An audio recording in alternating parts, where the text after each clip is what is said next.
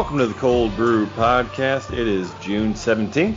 I am David Gasper, joined by my co host, as always, Matt Carroll, and we are the editors at reviewingthebrew.com.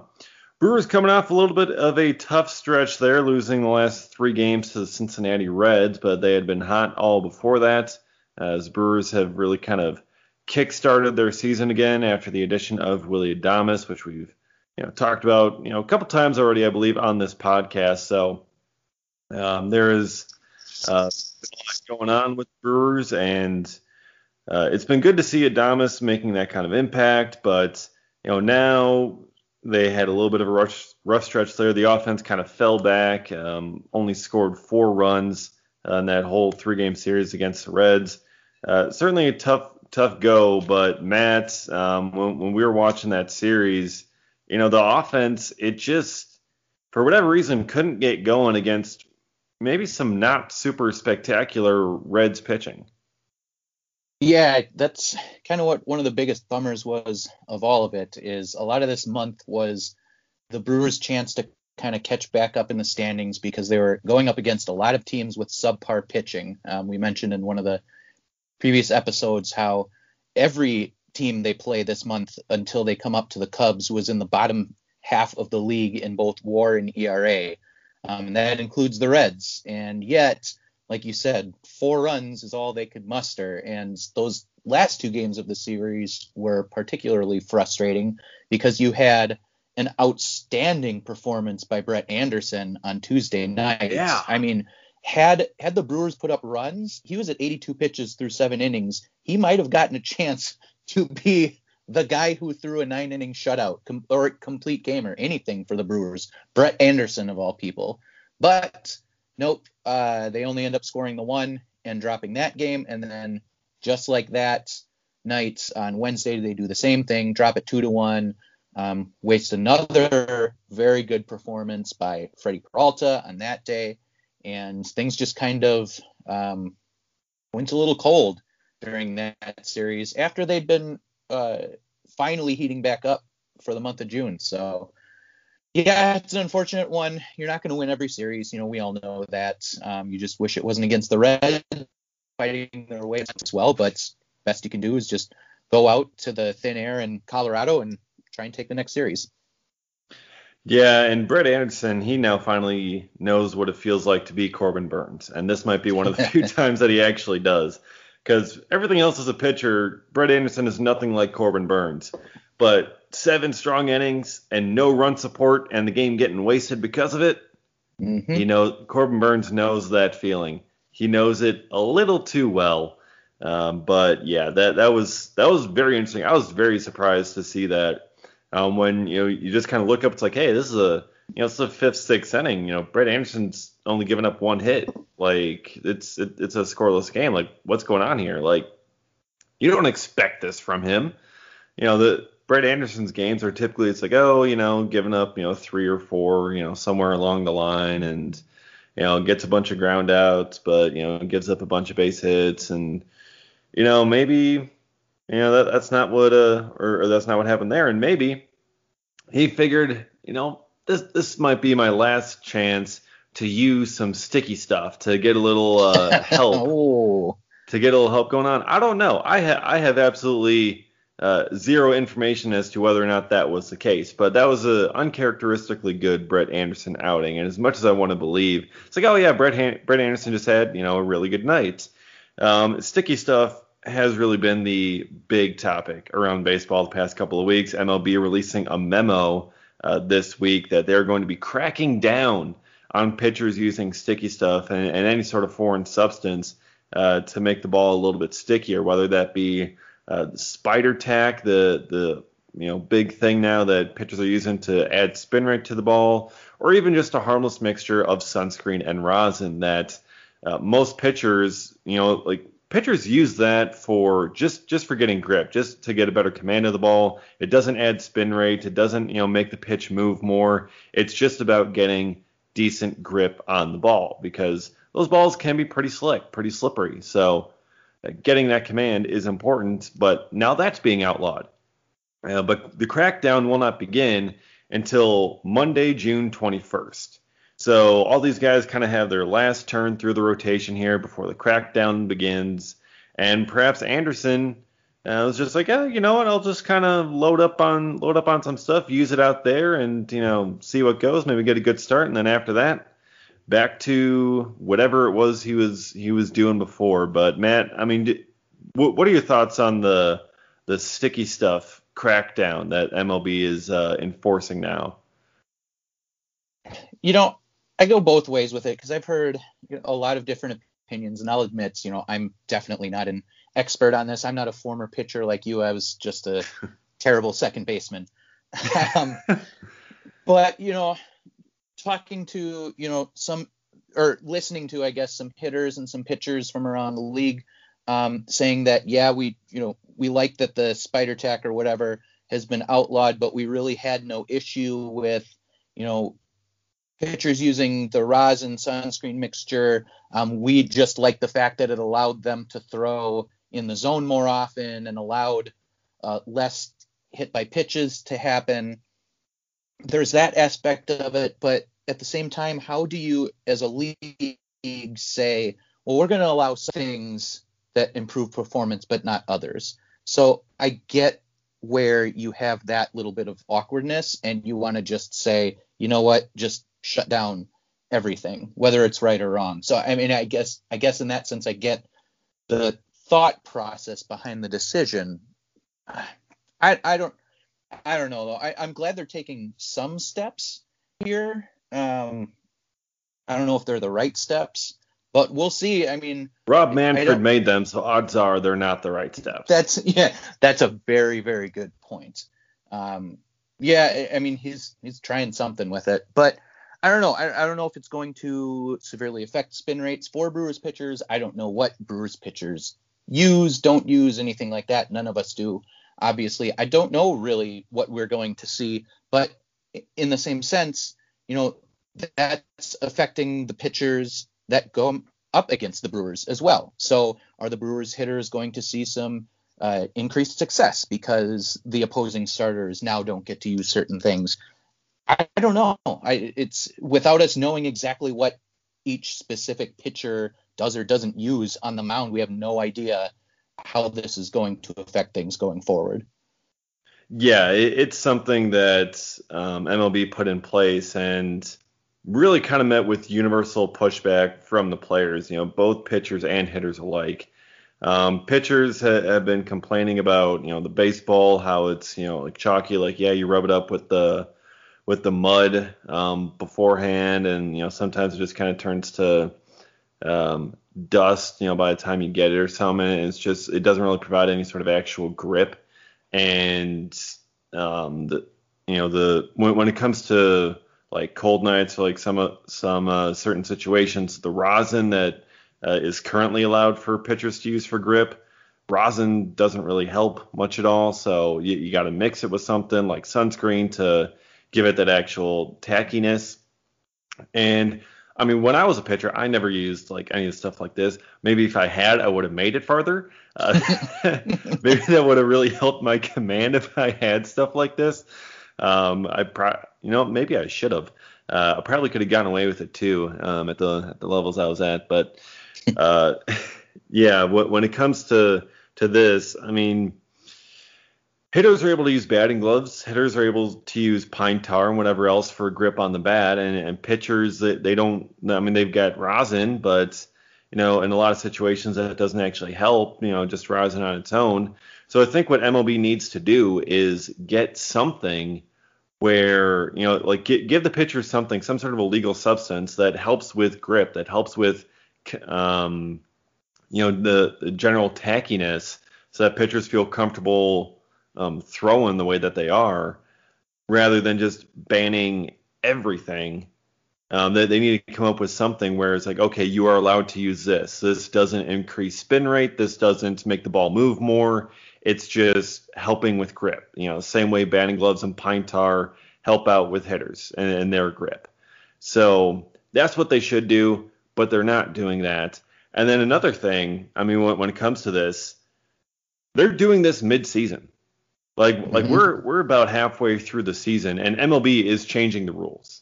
Well, or more so implementing a rule that hadn't been implemented um, before and, and, enforced before. So now pitchers are, are going to have to change what they're doing. If they are doing sticky stuff, they're going to have to completely change um, what's going on mid-season. And as Tyler Glasnow, I know this is you know mostly a Brewers focused podcast, but Tyler Glasnow with the Rays, he just partially tore his UCL and suffered a flexor, flexor strain in his elbow because he used a, a combination of sunscreen and rosin, and that that's what he used, you know, going out there on the mound for however long, and then he had to stop because he knew that the implementation was coming. So he's like, okay, I'm gonna you know try to get used to this, so I'm not gonna use it. And so then he goes out there, and if you haven't seen the video yet, uh, please go watch it. Please, please watch Tyler Glasnow's explanation about this whole thing because it's really enlightening. Uh, because Glasnow was stating you know, since he couldn't use the sunscreen and rosin to get, you know, the same kind of grip on the ball, he had to push it further back. He had to push the ball further back in his hand and, and just kind of choke the ball in his hand as opposed to just letting it be on the fingertips. Um, so by doing that and then having to basically squeeze the ball much harder to get a decent grip on it, he's using all these extra muscles in, in his forearm and, and in his elbow by flexing that while trying to throw and then that caused, you know, doing that for two, three starts caused his elbow to pop. And like, th- like this is unsafe. Like MLB is battling injuries bad enough as it is mm-hmm. right now. Like now that you're implementing this, that could make injuries so much more worse. And you could have more UCL tears and flexor strains and all these other issues for star level pitchers. Like Tyler Glasnow is a star level pitcher you could be doing this, you know, by by taking that stuff away, you could be doing this to more star pitchers and, and more Cy Young candidates across the league, and that doesn't help baseball either to lose their star players. No, with all the issues that uh, MLB has in marketing the star players, you need them playing in games if you're going to try and market them. Um, deGrom just went out last night. He had a short start. Doesn't sound like it was anything related to something like that. But no, it, mean, it was his shoulder, and, and so far the reports are everything's fine with him. Yeah, but I mean, he's been a little off and on tweaking things this year. What if this ends up affecting him? You know, he's one of the amazing stories pitching wise. What if uh, what if Ohtani goes down again like he did last year for a while because you know this ends up affecting him? Uh, it's just crazy, and I, that's a really good point. The fact that they implemented it mid-season, not giving pitchers a chance to adjust is yet another just glorious Rob Manfred strategy. I'm honestly surprised he didn't just try and mess with the ball again to try and make it, you know, the grip better for pitchers and say, okay, now you don't have to use this stuff because we played with the ball for the fifth season in a row. Well, the, the, they've been trying to do that. that. They've said that they've been trying to develop a tackier baseball surface where you know something like this isn't really necessary, but they haven't been able to to do it. So perhaps they need to continue trying and really kind of up their efforts on that. Uh, but in the meantime, you got to have something to to help mm-hmm. with the grip on the baseball with, with the baseball that you do have. So I, I think that's where you got to make something like um, you know, sunscreen and rosin or, or pine tar or something legal so you're able to grip the baseball. Um, and, and, trying to tell players like, hey, like you can't be wearing sunscreen. It's like it's 90 degrees. Like the sun is beating down. Like you you expect me to just sit out here and get sunburned all the time? Like no. So you know how, how are you going to tell a guy in the middle of June and July that he's wearing too much sunscreen? Like it's it's not really going to work. And it's like, you know, how can you tell us like, oh, he's got sunscreen? Like, get him out of like. You, you can't just kick a guy out because he's wearing sunscreen. It's like, sorry for not wanting to get skin cancer. Like, my bad. Uh, it's it's just ridiculous, and it's gonna be so difficult for MLB to enforce. I mean, they're talking about you know umpires doing um, checks of of pitchers, you know, coming off the mound or coming into the mound or whatever. And I'm just reminded of the scene in in Naked Gun where uh, Frank Drebin, the, the umpire, goes out there and and he like removes his hat, sees a tub of Vaseline, he finds like a little saw and like all these other things on him. So like, yep, you're good, it's fine. like just like patting him down everywhere everywhere that he goes. Oh man. it's just it, it's so rough. But like MLB is MLB really put themselves in a sticky situation. Uh, pun oh. intended. Oh. Pun very intended. MLB put themselves in a sticky situation. Solid. Yeah. Um, I feel bad for making it already, but never, never feel bad for amazing puns. MLB neglected this for years. MLB has, has neglected this whole issue and it's like, oh, it's fine. They they just swept it under the rug for years. And guys had just kind of been using it just for grip and whatever else. But then they found out they could use stuff to increase spin rate and increase movement. And, you know, all of a sudden they're using that out there. And then everyone kind of got carried away. And now MLB has to crack down on it for for the game. And it ends up ruining it for everybody and making things so much more difficult on everyone else.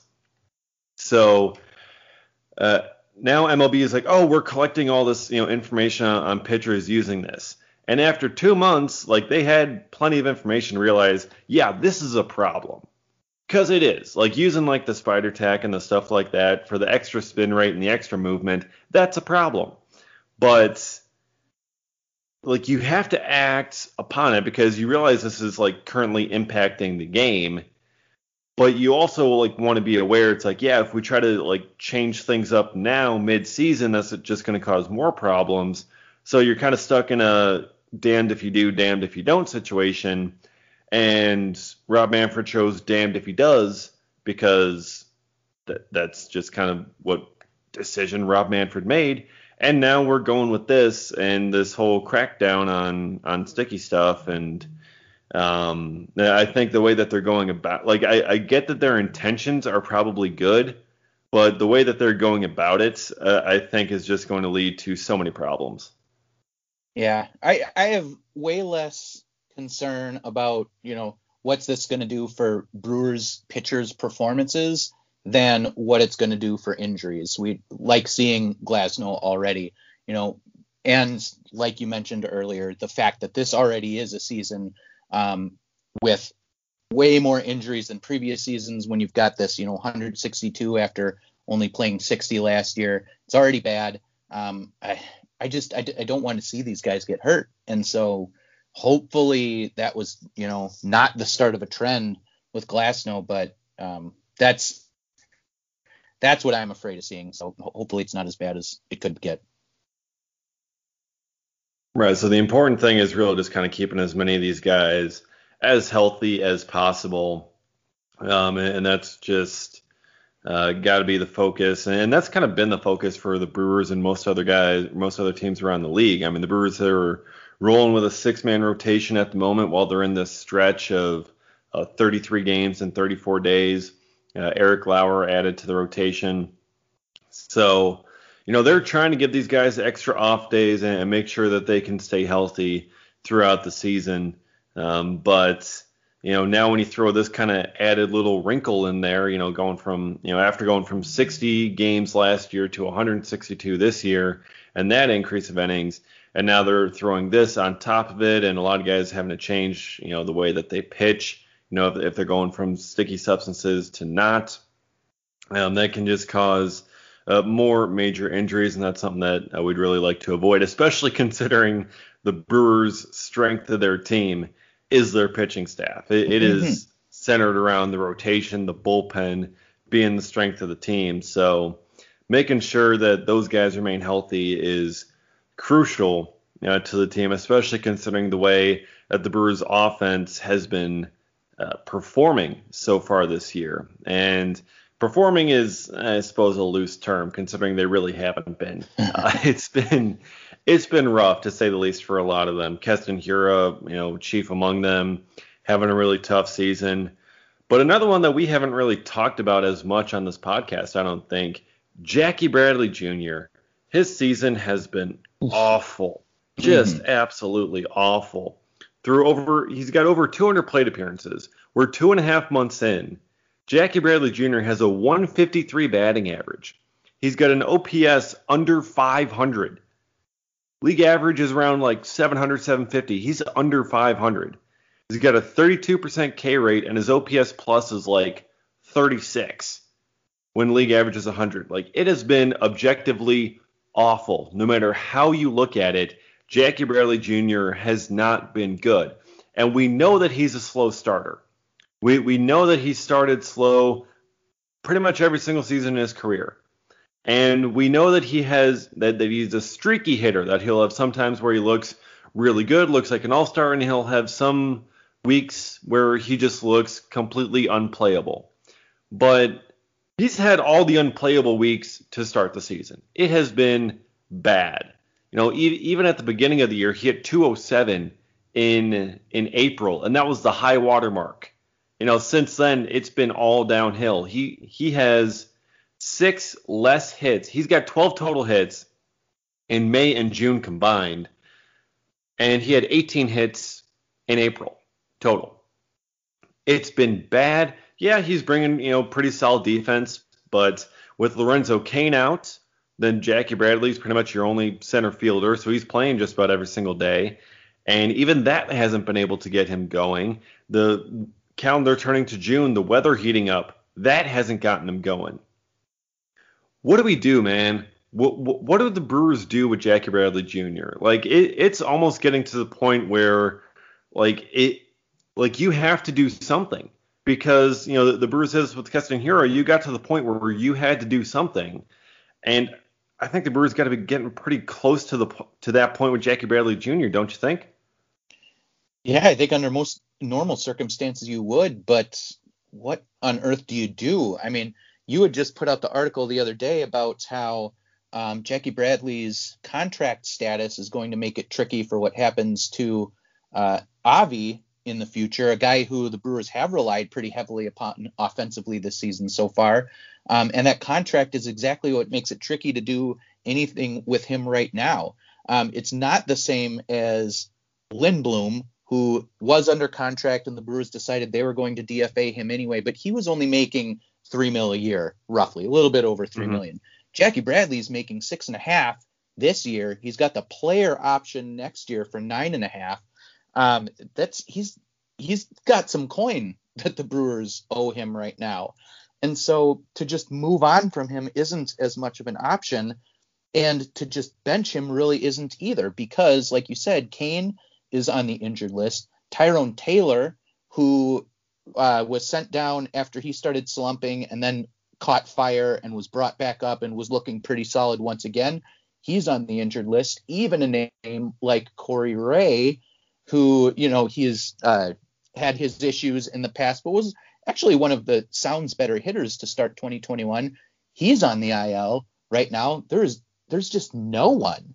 Um, you're you're basically playing with three core infielders or outfielders right now in Yelich, Bradley Jr. and Avi, and then you've got you know other guys who know the outfield like Jace Peterson and guys like that, Tim Lopes. Um, but he's still one of your main guys right now. And it's really, I think we all hoped that June being really career wise the best month that he generally puts forward. He's got a career batting average of 255 in June, OPS plus of 120. His OP actual OPS hovers around 800 career wise in June.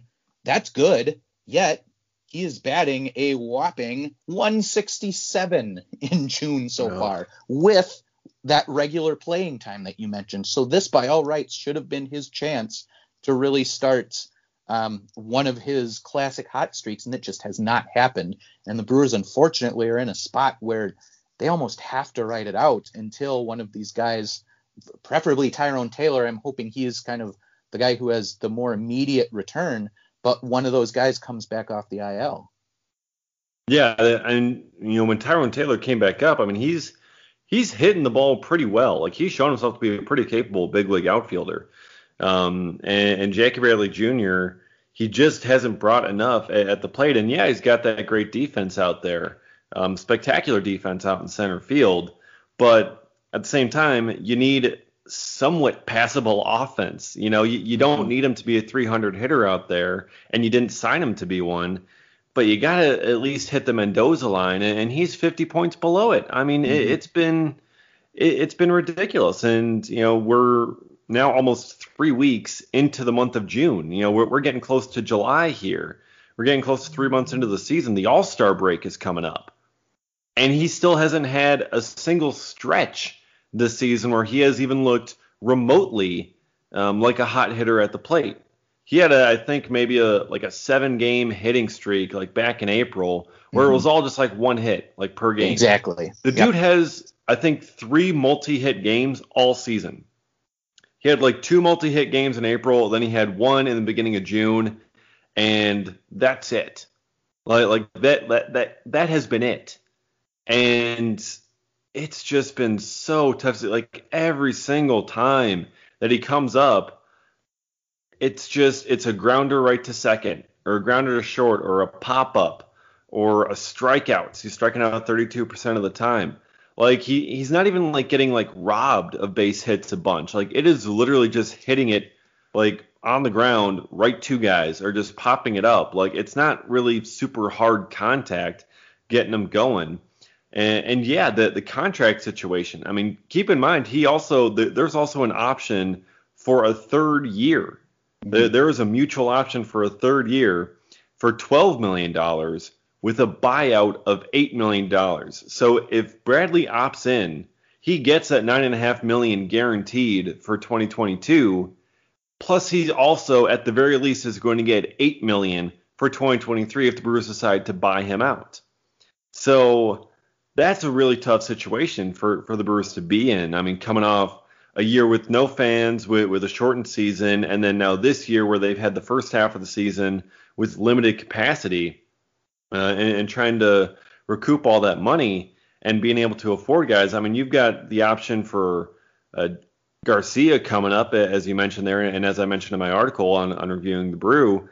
Um, and, and, that uh, Garcia's option turns into a mutual option if he hits enough plate appearances, um, which he's on track to do at the moment. Um, so Garcia could, you know, choose to to leave anyways.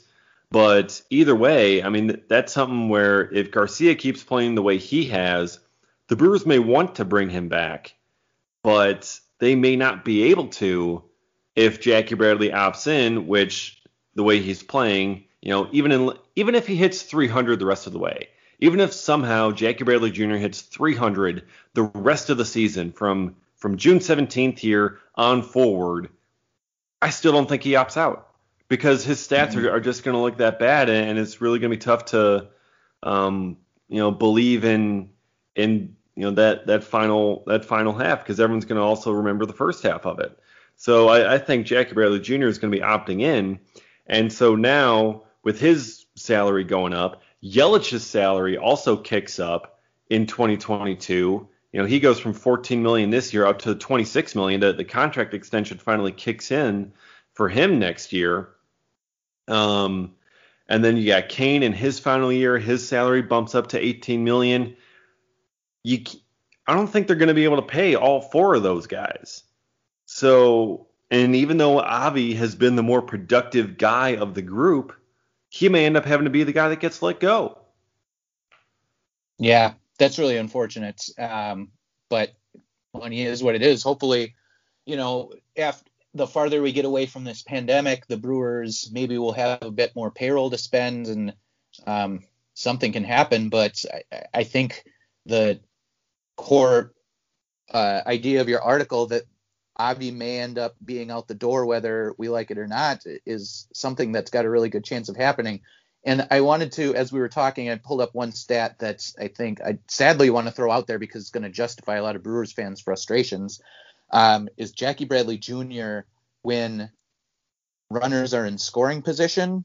I've seen a lot of frustrations on Twitter of, oh, great, there's a guy in scoring position, but now JBJ's at the plate. Um, we all know what's going to happen yes, we do all know what's going to happen. In 61 plate appearances, Jackie Bradley Jr. is batting 118 with men in ah. scoring position. 19 strikeouts in 61 plate appearances. That's about oh roughly God. a what 33% strikeout rate.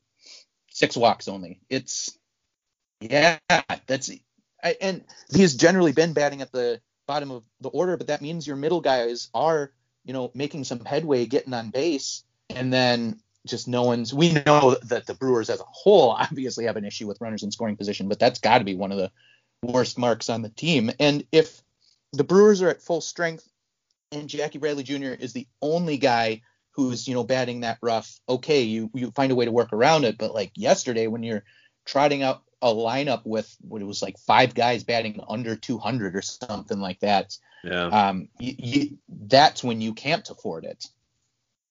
Yeah, it, it's just been it, it's so tough to watch at the plate, and yeah, I mean runners in scoring position has been an issue for everyone, but I mean for Jackie specifically, I mean he's a he's a veteran hitter. He's someone that you know you would expect to Mm-hmm. you know come through in situations like that, and, and he just got his first uh, walk off hit earlier this season uh, with runner in scoring position, and that's one of his you know only few on the year with them. So it, yeah, it's it's been a, a really rough year uh, for Jackie, and yeah, the situation that it's going to put the outfield in uh, is, is tough be, because just not being able to like you know the Brewers would essentially be forced to stick with a guy who's performing much worse over a guy who is performing much better. And that's not a situation you ever want to find yourself in. But with, with the way the contracts are set up, that that's where the Brewers are with, with Jackie Bradley Jr. So that that's going to be uh, very interesting to see play out. And like, I mean, there, there's always like, oh yeah, you could trade them for what? Like to whom? Who's going to want Jackie Bradley Jr. right now? Who who's going to want to trade for him in that contract? Who's going to want to trade for Lorenzo Cain too? Because everyone's like, oh, just trade Cain then, you know, and, and his 18 million dollar salary for next year. It's like, who's going to take Cain? At that point, Right. he's 37 years old, and, and this year he's hitting 220 when he's been healthy, and he's had a number of leg issues. First, it was uh, it was the quad, and now he's got the hamstring, I think. Um, you know, who's going to take Cain at that point? You know, if you want to trade those guys, you're going to have to eat a whole bunch of money to even just get something back. Mhm. You know, no no one's going to want to take on that entire contract. So that's where you really kind of find yourself in a, in a tough spot because you're not going to be able to just trade those guys away. You, no one's going to want them. No one's going to want to give you anything for them. So you're stuck with them, really. Yeah, it's there's no there's no DFA, there's no trade, there's no optioning to the minors. Like that's those things just aren't going to happen right now. So uh, they're kind of stuck where they are, and you know, again, hopefully he does pick it up at some point. You know, something clicks, and oh yeah, that's the Bradley Jr. that you know we saw back in 2020, or that you know goes on hot streaks during the summer those types of things, but it, it's it's got to happen sooner rather than later because the Brewers need that little bit of offense based off of how those last two games against the Reds went. Yeah, and now I feel like we've gotten to the point where uh, Bradley is pressing at the plate. You know, it's like, Mhm. okay, you've been in a slump for so long. Like, you know, this is no longer just a cold stretch. And like he said before, after his walk off his, like, you know, everyone says things will always just kind of even out and work themselves out. It's like, I'm here to tell you right now that it doesn't. Like, it, it doesn't just just happen like that. I'm like, it's a very interesting framing of that, you know? Like, you know, oh yeah, you know, things aren't just going to work themselves out. Um, you know, it, it ju- just kind of gives a little bit of an insight to his mindset. And it's like, you know, what is what is he looking to you know to do here? Like, is he just kind of staying confident in his beliefs? Like, oh yeah, things will work itself out. Like, I'm getting there, or or whatever. Or is he just like, you know, things are just, you know, bad. I, I, believe he said the word abysmal when he was talking about um, his his play at the plate. Um, and it's like, you know, I, I'm curious as to how that mindset of going about it impacts you as a player. Like if you believe it's like, oh yeah, things just work itself out, I'll be fine. Versus things aren't working themselves out. Like I just have to do so much more, and you know I, I've just got to um, be better. Like you know, w- like which one is better? Like I, I'm just kind of spitballing out loud here, but like, like you know what I mean? Like like it, it's the like like it's a mindset going into is it's like a half glass half empty half full kind of kind of debate i feel like You know, it's interesting as Brewers fans, we've gotten a little bit of uh, insight into some how some of these players aren't just as robotic as we like to think they are sometimes. You've got, you know, Bradley Jr. being open to some of the frustrations that he's going through right now. You've got a player like Christian Yelich, and part of it's his personality, but you know, being very self-deprecating a lot of times when he refers to himself when he struggles, saying, "Yeah, I friggin' suck out there right now."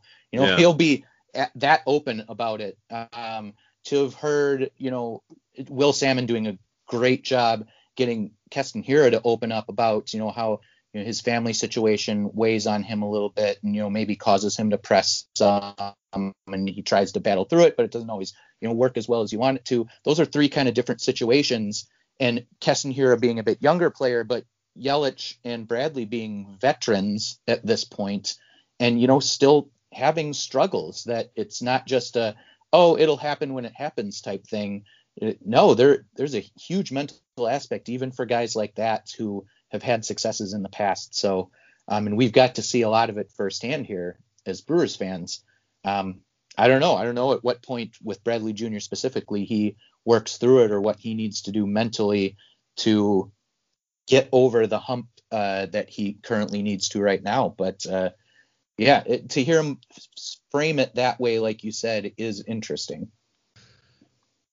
So Yelich is, is someone too that has really kind of been struggling uh, at the plate uh, that you kind of mentioned there, and he hasn't been struggling as bad as Jackie Bradley Jr. or as Keston Hiura has been struggling, but he hasn't really been putting up his typical numbers. You know, he's hitting what about 235, 2, 240 at the moment. He's got a couple of home runs, but you know, not really hitting home runs at the pace that he had been in 2018 and 2019. Um, so, you know, perhaps he can you know catch fire here in the second half like he did in 2018. Um, that would be really something to see and, and, would be really welcome for this offense. Um, but yeah, like it just hasn't really been the been the same for him, and he's kind of been more self-deprecating, like talking about his timing not being good, and talking about just you know not feeling uh, quite as well. I mean, he's swinging and missing at, at pitches right down the middle.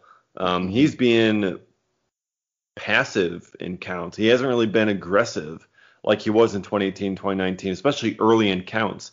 Normally, you know, first pitch, second pitch, if it's in the zone, he's swinging away and he's knocking it out of the park, and he's you know, hitting it somewhere hard. But this year, like he just kind of seems to be watching um, first pitch fastballs down the middle, and he just he just hasn't been able to perform up to his up to his normal self because it seems to me he's being way too passive at the plate. Yeah, it definitely seemed like that last year a lot. That he was really um, kind of almost trying to work the walk as opposed to trying to work the hit.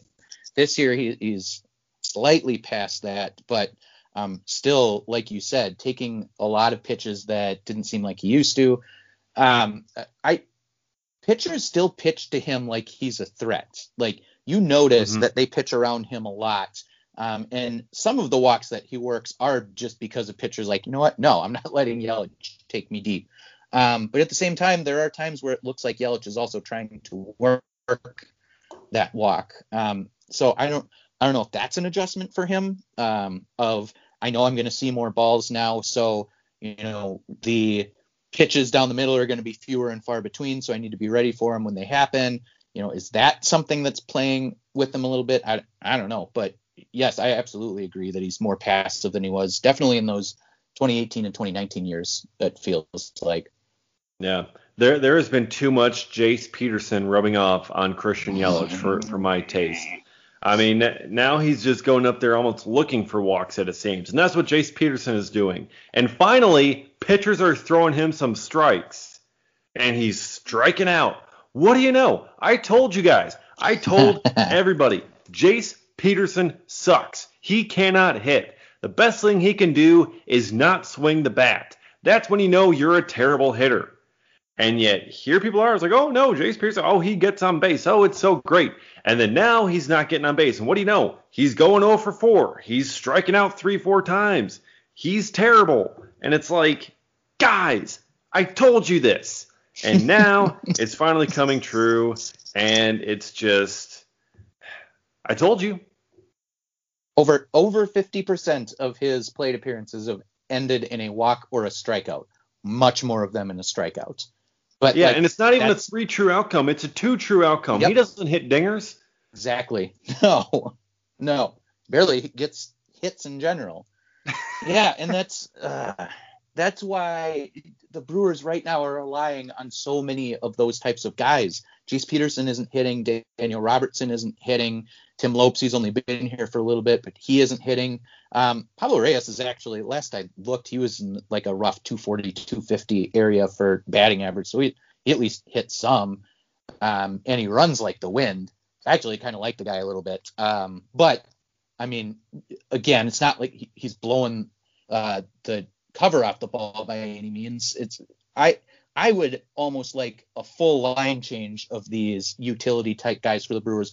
Who we end up adding in their place, I couldn't tell you because our AAA depth right now is not that fantastic. If if we're saying we need to swap out these guys for the Hernan Perez's of the world, I get we all love the guy. I love the guy too, um, but there's a reason he's in the minors right now uh, because he hasn't been able to hit in the majors for the last couple years. So, you know, unfortunately, those are the, the types of guys that we'd be looking at to swap out. Um, but I would at least like us to give someone a try because the current uh, utility core that we have right now just is not cutting it. No, and even the AAA depth, I mean, really isn't super strong. I mean, you got a whole bunch of guys with big league experience. You know, Hernan Perez and Zach Green has some, and you know, um, Jake Hager has a little bit. Um, Keston Hiura is obviously still working on his stuff. Um, but then you got guys like, you know, Weston Wilson, Logan Forsythe, uh, Dylan Cozens, Dustin Peterson, Jamie Westbrook. Like none of these are, are really improvements over what you currently have. Um, and the Brewers don't really have any like hitting prospects at that level outside of Corey Ray, who's hurt, and Mario Feliciano, who's hurt. Yeah. Um, so there's really kind of not much there. And then I mean, you look down to Double A, and you got some. And no, really, there aren't any hitters performing super well in Double A. Like Brice Turang is hitting fairly well, but Mhm. he's not ready yet. Um, Tristen Lutz isn't really hitting that well. Um, he he's an outfielder. Lucas Erceg can't hit, and now he's turning into a two-way slash pitcher. Um, Payton Henry, you know, further down on the, on the catching depth chart, you got Chad Spanberger who's striking out 50% of the time in Double A. Like it's there. There's not much there. They they don't have much for for quality hitting depth down there. It is it is already up or it's hurt. You know, Mark Mathias. You know, they really could have used him this year. Mhm. Um, you know, yeah, Taylor being out that hurts, and um, Cain being out, and Shaw being out, and you know, Wong, Kolten Wong should come back soon. yes, Um, that'll help. that that should that should come. He should come back on this uh, road trip uh, here, and also Derek Fisher. He could be an option, you know, Mhm. coming up coming here off the IL, um, with him uh, coming up to to the big league roster. It appears so with Derek Fisher uh, coming up, you know that that could um, perhaps help out that that depth a little bit more. Yeah, and Lord knows we need outfield depth right now. Um, it- with like we mentioned before, the fact that they're basically working off of three main outfielders in Avi, Yeli, and Jackie Bradley Jr. Um, we know that Stearns is a big fan of Fisher. That's why he brought him in. Um, he was kind of one of the guys battling in spring training for that final outfielder spot with uh, McKinney and Tyrone Taylor, and Fisher was actually looking semi decent in spring training before he went down with that unfortunate, I believe it was hamstring injury. Um, he's looked uh, all right, I believe, for Nashville this year. I'm trying to get his stats pulled up, but I'm not having a good time with that right now. Um, but really, depth wise, he's going to be a big benefit to the Brewers um, because they just need some outfield help. And who knows? You know, he's a he's a guy. He he kind of fell in that uh, like Daniel Robertson area of a guy who was a highly regarded um, high draft pick who just never quite uh, found it at the major league level. That the Mhm. Brewers decided, you know what, let's give the guy a shot. And you know, see if we got something. And if not, you know, the guy gets DFA'd and, you know, it's no huge loss. So Robertson got his shot. Um, he's still getting his shot and it appears that he'll still be around for a little while. Um, and now Fisher is going to get that chance. And now I finally have the uh, stats pulled up. Um, he is hitting 220 down at AAA, but he has been back and forth in those rehab starts um, with the thing kind of flaring back up and then pulling him out of rehab and then pushing him back into it. And so um, I I don't know that we read too terribly much into those minor league stats right now, but that's where he's sitting. Um, OPS of 671. So you know he's worked through it. It looks like he's uh, healthy again, and we'll see if we have anything in this potential diamond in the rough. Yeah, and that's just you know the thing. You know, as I think you uh, briefly touched on there. I mean, Stearns was in the front office in Houston there when they drafted Derek Fisher in 2014 um, with the 37th overall pick. So he knows him, he likes him. Um, so just you know bring him in to try to give him an opportunity. And he was he was kind of battling for a, a spot in spring training, and he was performing somewhat well uh, in spring. Uh, but then he suffered the injury uh, with the uh, hamstring issue, and then you know that took him out for a little while. Then they sent him on a rehab assignment. Then he had a setback. Then had to go, you know, still chilling on the IL. Then he went on another rehab assignment, um, and now he's finally uh, ready to be coming up um, and, and playing at the big league level. So you know, we'll see what kind of opportunity he gets. I mean, him and Billy McKinney came into the year without options uh, to the minor league. So if the Brewers kept him, they knew that they'd be um, that they wouldn't be able to be optioned down. Billy McKinney got DFA'd, claimed by uh, New York, and they ended up getting a trade worked out. Um, so the Brewers got Pedro Quintana back for him, a little 17-year-old pitcher. Um, so now we'll see what happens with Fisher. You know, maybe he can get a, a good couple of weeks, and you know, if then an opportunity goes away, you know, say when Cain comes back or um, Tyrone Taylor comes back or whatever, um, they decide to DFA him.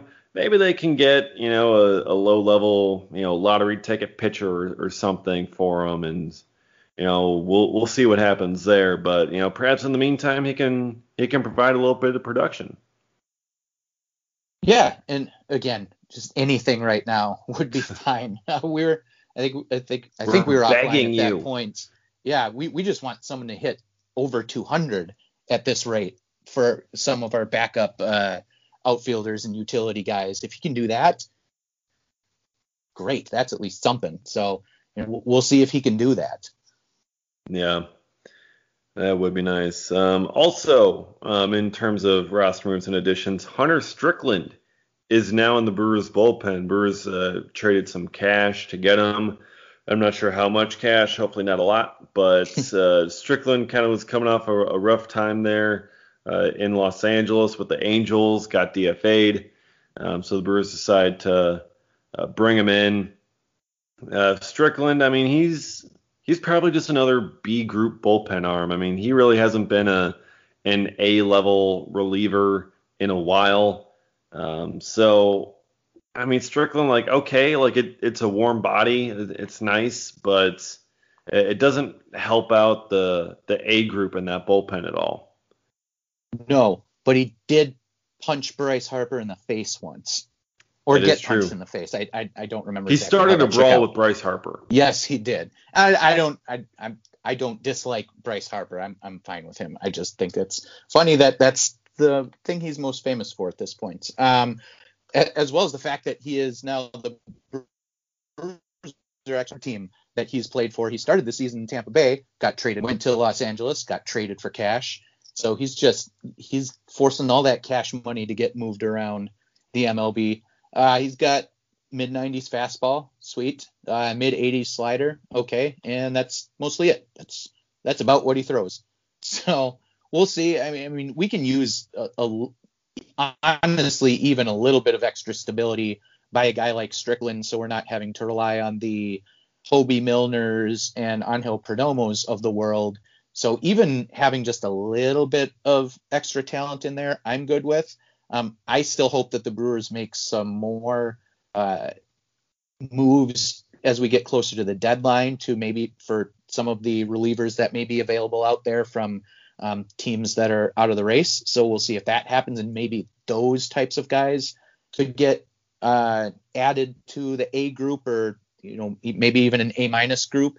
Um, I've got my eye on uh, old friend, well, old villain, I guess, uh, Raisel Iglesias, who's over in Los Angeles right now. Um, his numbers have come down a little bit, but he was the old closer for the Reds who gave us mm-hmm. terrors for a bit until he kind of had a down year in 2019.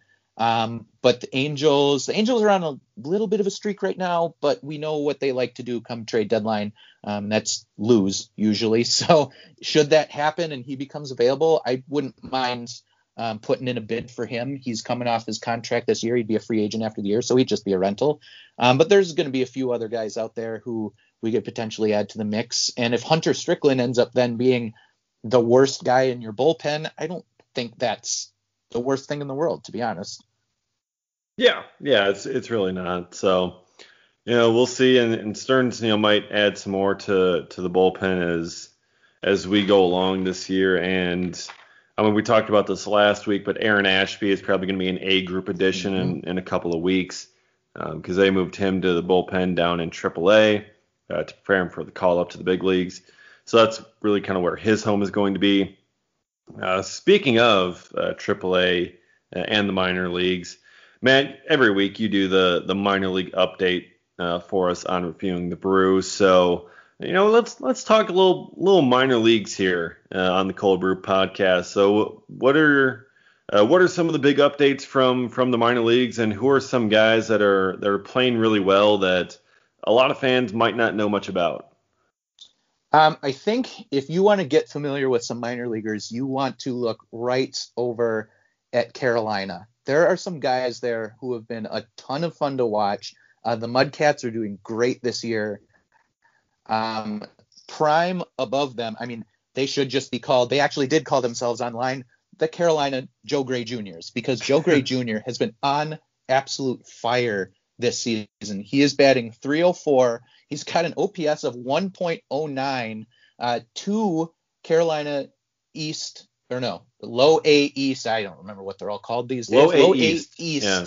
Player of the Week awards. He's got two of them um, that he had had consecutively um, for being just amazing. Uh, the first week that he won it, I think he had 17 RBIs in the week, uh, which is just out of this world. At this last week, he didn't win it for the first time in three weeks, um, but he had two triples last week, so still was doing awesome. Joe Gray Jr., who is a guy who his first couple years in the Brewers minor leagues, he struggled, um, and then had the lost year last year. And I don't know what he did to fine tune it in the offseason, but he's looking outstanding, and I'm sure is up for a promotion.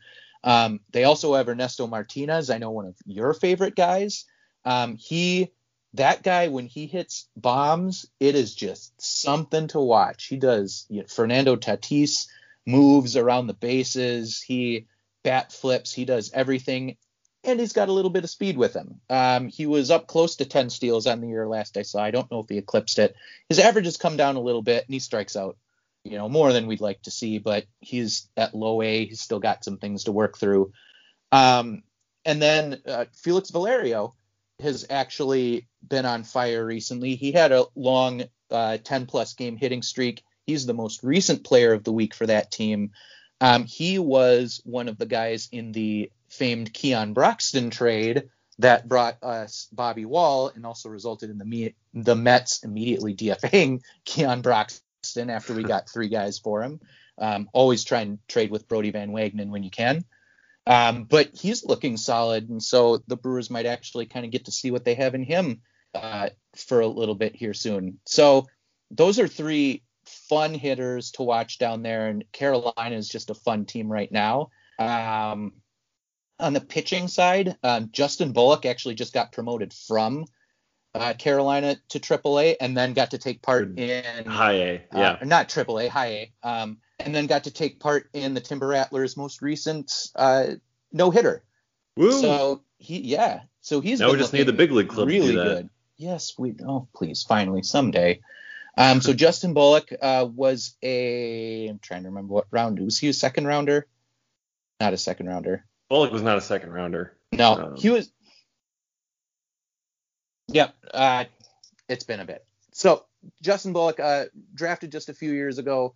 Um, finally, kind of get to see now him again after the last season last year.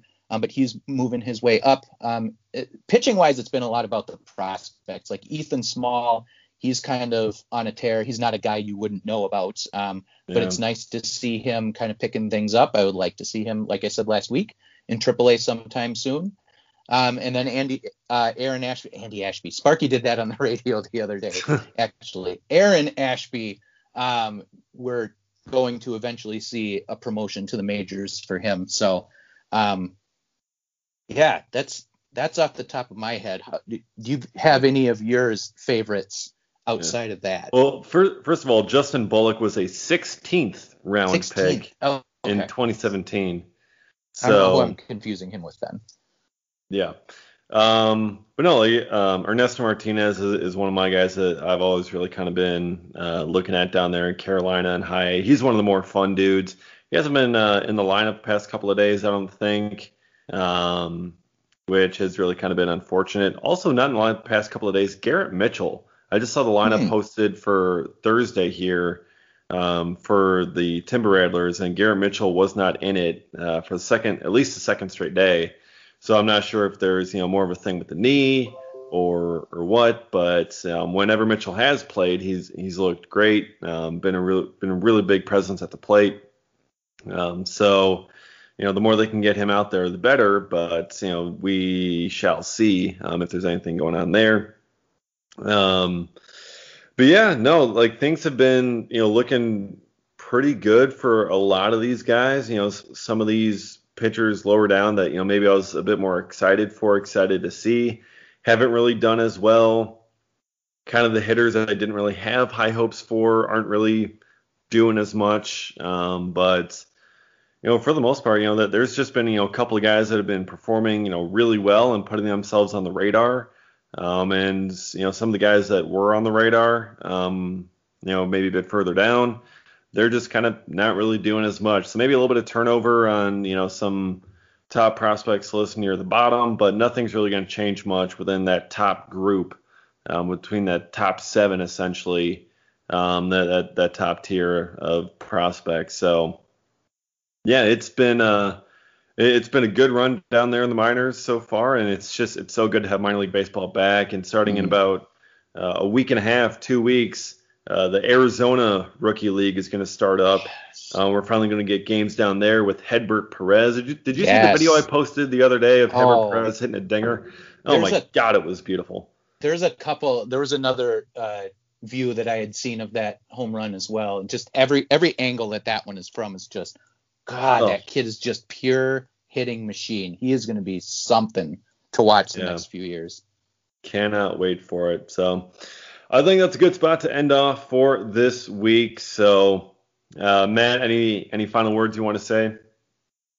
Uh, let's get some hits in Colorado, please. um, also, uh, tonight is Game Six for the Bucks. Um, we didn't even mention that. Obviously, we're a Brewers podcast, but um, that's still very important. Um, I'm going to hope that I don't pass out from anxiety at some point between now and when that game starts um, or during the game. But uh, got to win this one. Got to have it.